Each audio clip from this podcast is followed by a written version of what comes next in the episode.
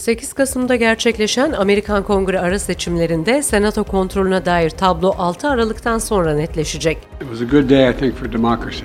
Başkan Biden ise seçimlerin ertesi günü bugün demokrasi için iyi bir gün ifadelerini kullandı. We're going to take back America, and in 2024, most importantly, we are going to take back our magnificent White House.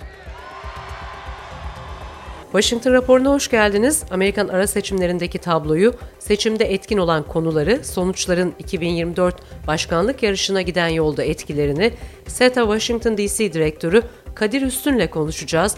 Ancak önce kısa özetler.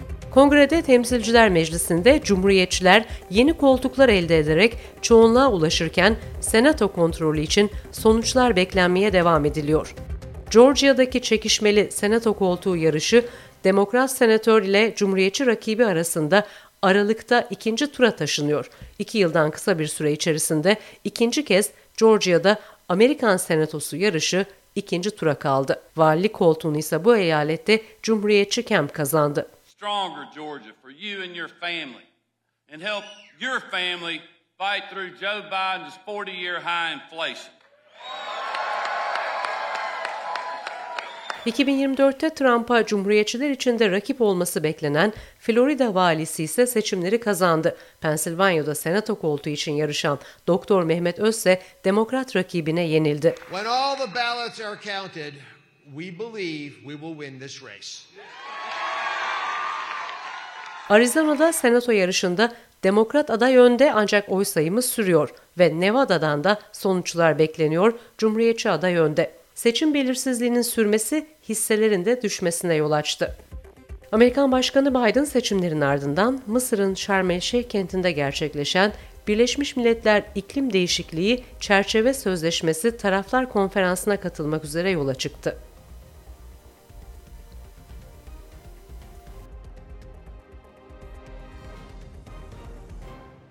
SETA DC Yönetici Direktörü Kadir Üstün bizlerle birlikte. Kadir Bey hoş geldiniz.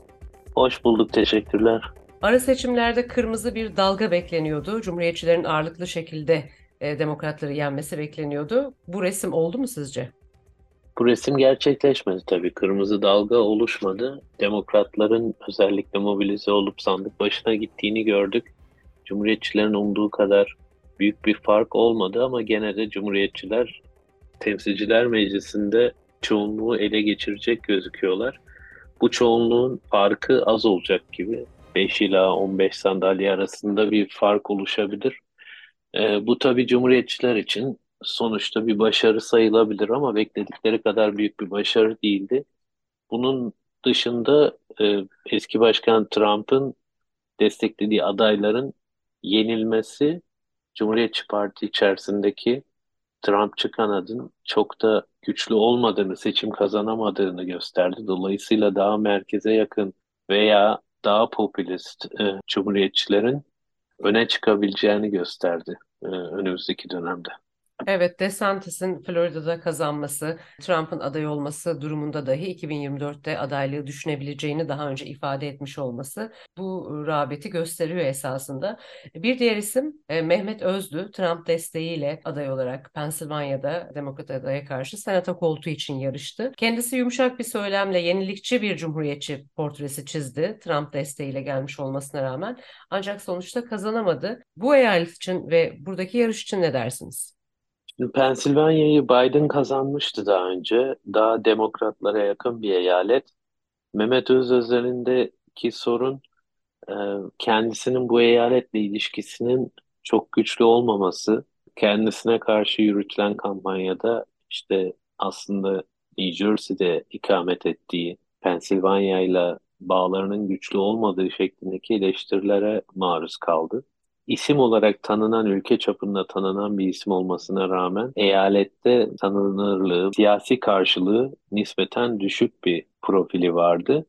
Trump sayesinde Cumhuriyetçi Parti içerisindeki ön seçimde öne çıkarak Cumhuriyetçilerin adayı oldu. Ancak zaten bu örnekte Trump'ın ve Trumpçı adayların Cumhuriyetçi Parti içerisinde baskın olup öne çıkabileceklerine ancak daha büyük kitleler önüne çıktığında biliyorsunuz Amerikan seçim sisteminde özellikle bağımsızlar onların desteği önemli. Ee, e, eyalet seçimlerini kazanabilmek için, başkanlık seçimlerini kazanabilmek için sadece kendi partinizin e, sandık başına gitmesi yetmiyor.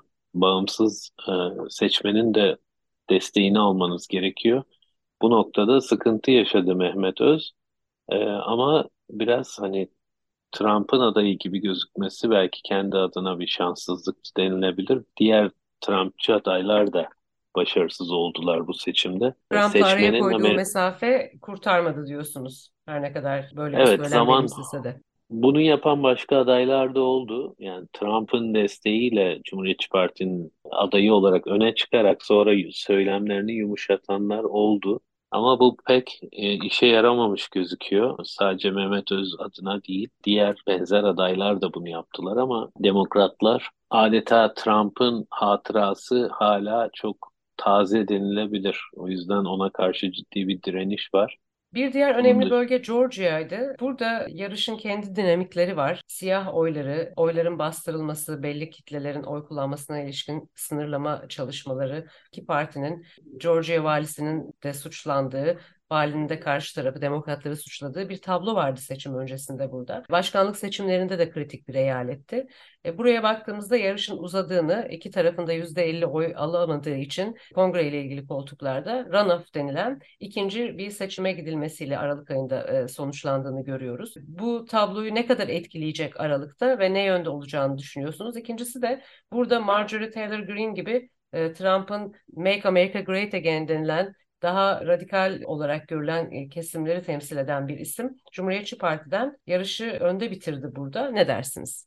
Yani Georgia eyaletindeki durum şu an hala Nevada ve Arizona eyaletindeki sonuçlar tam kesinleşmedi. Eğer Nevada'daki ve Arizona'daki durum, Arizona'da demokratlar önde, Nevada'da cumhuriyetçiler biraz önde.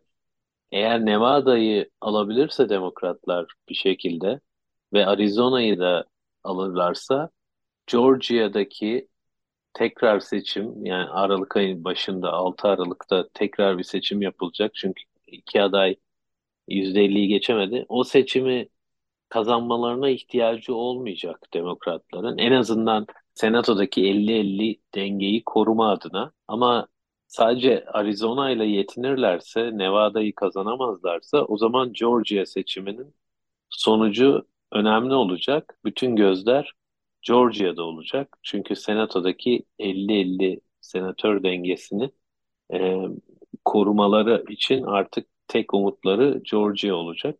Georgia'da tabii demokrat adayın önde bitirmesi demokratlar adına e, umut verici ama %50'yi geçemediği için böyle bir tekrar seçim olacak. Orada sizin de dediğiniz gibi farklı dengeler var tabii.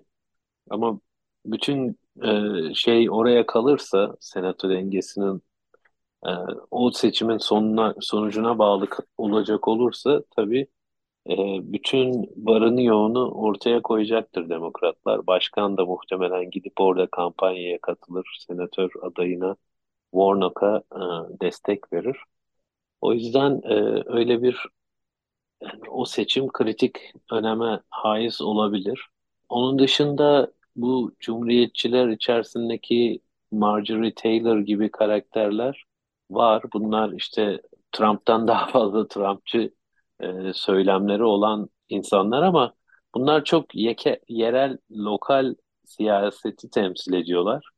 E, nispeten marjinal isimler. Daha doğrusu daha önemlisi de e, Trumpçı adayların bu şekilde bu ara seçimlerde yenilgiye uğraması dolayısıyla bu tür çıkış yapan marjinal isimler çok fazla kendilerine daha alan bulamayacaklar. Bana öyle geliyor. Parti evet. içerisinde, Cumhuriyetçi Parti içerisinde daha fazla merkeze yakın, daha yumuşak sesler e, zemin kazanacak. Trumpçı dediğimiz, tabir ettiğimiz siyasetçilerin alanı daralmış gözüküyor ve önümüzdeki dönemde böyle bir Cumhuriyetçi Parti içerisinde bir iç savaş bile yaşanabilir yani Evet çok fazla diye. adayı öngörebiliyoruz şimdiden yarışacak. O isimler belli her zaman da konuştuğumuz isimler ama bunun dışında haftaya Trump'ın bir duyuru yapması bekleniyor. Bu duyuruda 2024 kampanyasını duyuracağı tahmin ediliyordu. Biden ise yeni yılda karar vereceğini ve 2024 ile ilgili istekli olduğunu ancak net kararı o zaman vereceğini açıkladı. Sizin söylediğiniz gibi kavgalar Cumhuriyetçi Parti içerisinde olacak ama anket çıkış sonuçlarına baktığımız zaman Biden'a karşı da bir mesafe 2024'te yeniden yarışmasına ilişkin olduğunu görüyoruz. 10 isimden 7'si buna sıcak bakmadığını söylüyor. Trump için bu 10 kişide 6 kişi olumsuz bakıyor. Böyle bir durum var ve demokratların içerisinde başkanlık yarışında aday ismi Cumhuriyetçi Parti kadar fazla öne çıkan isim yok. Bu konuda ne dersiniz? Bu seçimin getirdiği sonuç 2024'teki başkanlık yarışını nasıl şekillendirir sizce? Şimdi Trump'ın adaylığı zora girdi bu sonuçlardan sonra. Ama Trump gene de aday olacaktır. Bu sonuçların o kadar da kötü olmadığı yönünde açıklamaları var. Önümüzdeki hafta bu açıklamayı yapmayabilir çünkü Georgia seçimlerini beklemesini istiyor Cumhuriyetçi Parti. Çünkü Georgia seçimlerin öncesinde adaylığını ilan ederse bu demokratlar için çok daha önemli bir motivasyon haline gelebilir. Yani Trump aday, dolayısıyla Trump'ı durdurmanın en önemli yollarından birisi Georgia'daki seçimde büyük bir gövde gösterisi yapmak diyecekler demokratlar kendi aralarında. O yüzden bu 7 milyon dolar buradaki için, runoff için bir finansal destek ayırdı demokratlar tekrar edecek bu eyaletteki seçim için. Evet yani bunu daha da artırabilirler o şey değil. Hani eğer Trump aday olacaksa bu demokratlarda ciddi bir mobilizasyon kaynağı haline gelebilir. Bu aslında midterm ara seçimlerde de bunu gördük. Ama DeSantis gibi adayların e, şimdi daha fazla önü açılmış oldu. Yani %60'a yakın bir oy aldı. Florida'da popülist bir lider. Aslında Trump'ın birçok politikasını e, tırnak içinde daha makul şekilde ifade edip Florida'daki seçmenlerin desteğini aldı. Tabii ülke çapında ne kadar bir karşılığı olur onu bekleyip görmek gerekecek. Onu inşa etmesi gerekiyor. Florida valisi olup Florida'da popüler olmak ülkenin genel, genelinde popüler olmak anlamına gelmiyor. Cumhuriyetçi Parti içerisinde böyle bir yarış olacak muhtemelen. Trump'a karşı doğrudan cephe alabilecek mi kimse onu göreceğiz. Biden'ın adaylığıyla ilgili ise Biden 2020'de Trump'ı yendi. 2022'de de beklenen hezimeti yaşamadı. Dolayısıyla Biden'ın adaylığına da çok itiraz edenler var. Hani daha genç nesil gelsin diye ama e, Biden da şu ana kadar e, sandıkta başarılı bir lider olarak öne çıkıyor. O yüzden o biraz geleneksel olarak başkanlar tekrar aday olmak istediğinde onun karşısına çıkanlar çok şey yapamıyor, başarılı olamıyor. Evet, çok o yüzden önemli bir nokta bu. Biden'ın kararı savaşına rağmen e, bu sonucu aldı. Peki Cumhuriyetçi çoğunluklu bir meclis ne anlama gelecek? Bu meclise giren yeni cumhuriyetçi profillerine de baktığımız zaman yarışta daha önceki dönemlerde de mecliste olan isimlerin de yeniden kazandığını görüyoruz. Georgia örneğini az önce konuştuk. Fakat Biden'ın birlikte çalışabileceği bir meclis olacak mı? Bu çoğunluğun karşılığı nedir Amerikan siyasetinde ve uluslararası konulara yansıyacak bir ağırlığı olacak mı? Temsilciler Meclisi'ndeki çoğunluk fark ne kadar olacak o önemli. Eğer ezici bir fark olsaydı 30 sandalye gibi bir fark olsaydı 118 bu sefer oy önemli herhalde mecliste. Yani işte 218 çoğunluğu sağlıyor size. Hı hı. Ama işte 240-250 civarında bir sandalyeye sahip olsanız bu sefer karşı partiye hiç ödün vermek zorunda değilsiniz. Ama eğer fark 5-6 sandalye ise o zaman yerel siyasetin gerekleri icabı başkan onlarla pazarlık yapıp bazı cumhuriyetçileri yanına çekebiliyor ki Biden konuşmasında da bunun sinyalini verdi. Kendileriyle konuşmaya, anlaşmaya hazır olduğunu falan söyledi. Bu kolay değil tabii. Hani kendi partisi dışında hareket etmeleri ama bu hani 5-6 milletvekili bulmak bu konuda 30 milletvekili bulmaktan çok daha kolay. Dolayısıyla yasama sürecinde Biden'ın işi daha zor her halükarda. Pazarlık etmesi gerekecek cumhuriyetçilerle ve yasaları geçirmekte çok daha zorlanacak. Ama dış politikaya finans yani bütçe açısından etkisi olabilir. Ukrayna'ya verilen destek mesela çok gündem oldu. Ukrayna'ya verilen askeri destek hani askeri mühimmat, silah yardımı falan bunlar Amerikan ekonomisini destekleyen şeyler. Bunlar da çok bir kesinti olmayabilir ama doğrudan nakit verilen desteklerde Biden zorlanabilir. Çünkü Biden'ın böyle bir bütçesi yok. Bunun kongreden onaylanması gerekiyor. Kongrede de Temsiller Meclisi bunu onaylamadığı sürece istediği yardımı yapamaz Ukrayna'ya. Bu tür bir karşılığı olur e, dış politikada. Peki Trump ve davalara geri dönecek olursak yeni meclis bu çoğunlukla gündeme geldiğinde ve göreve başladığında bazı şeylerin sıfırlanabileceğini görüyoruz. Örneğin Takpeynalar, Trump'ı ifade vermeye çağıran bir meclis 6 Ocak komitesi var. Yeni dönemde bunlar nasıl olacak ve e, Adalet Bakanlığı'nın Trump'ın üstüne daha fazla gitmesini bekliyor musunuz? Şimdi o yasal süreçler tabii seçim öncesinde biraz yavaşlatıldı seçime etki etmemesi için. Bunlar devam edecektir. Trump'a karşı ciddi davalar var hem New York'ta hem federal seviyede. Federal davalar Trump'ı Trump'ın aday olmasına engel olacak yasal engeller çıkarabilir mi? Onu tam emin değilim. Yani o riskli bir şey. Trump'ı kahraman haline getirebilirsiniz eğer siyasetten men ederseniz veya aday olmaktan men ederseniz daha doğrusu. O yüzden orada ince bir denge var. 6 Ocak sizin dediğiniz oturumları kongre federal mahkemelere suç duyurusunda bulunacak muhtemelen. Ama Trump'a karşı bu soruşturmanın sonunda bir noktada bir mahkemenin bir karar vermesi gerekecek. İşte Trump'ın ifade vermesi gerekecek, kendini savunması gerekecek. Çok uzayacak bir süreç açıkçası. Aday olursa tabii bu çok daha onu dokunulmaz bir hale getirecek.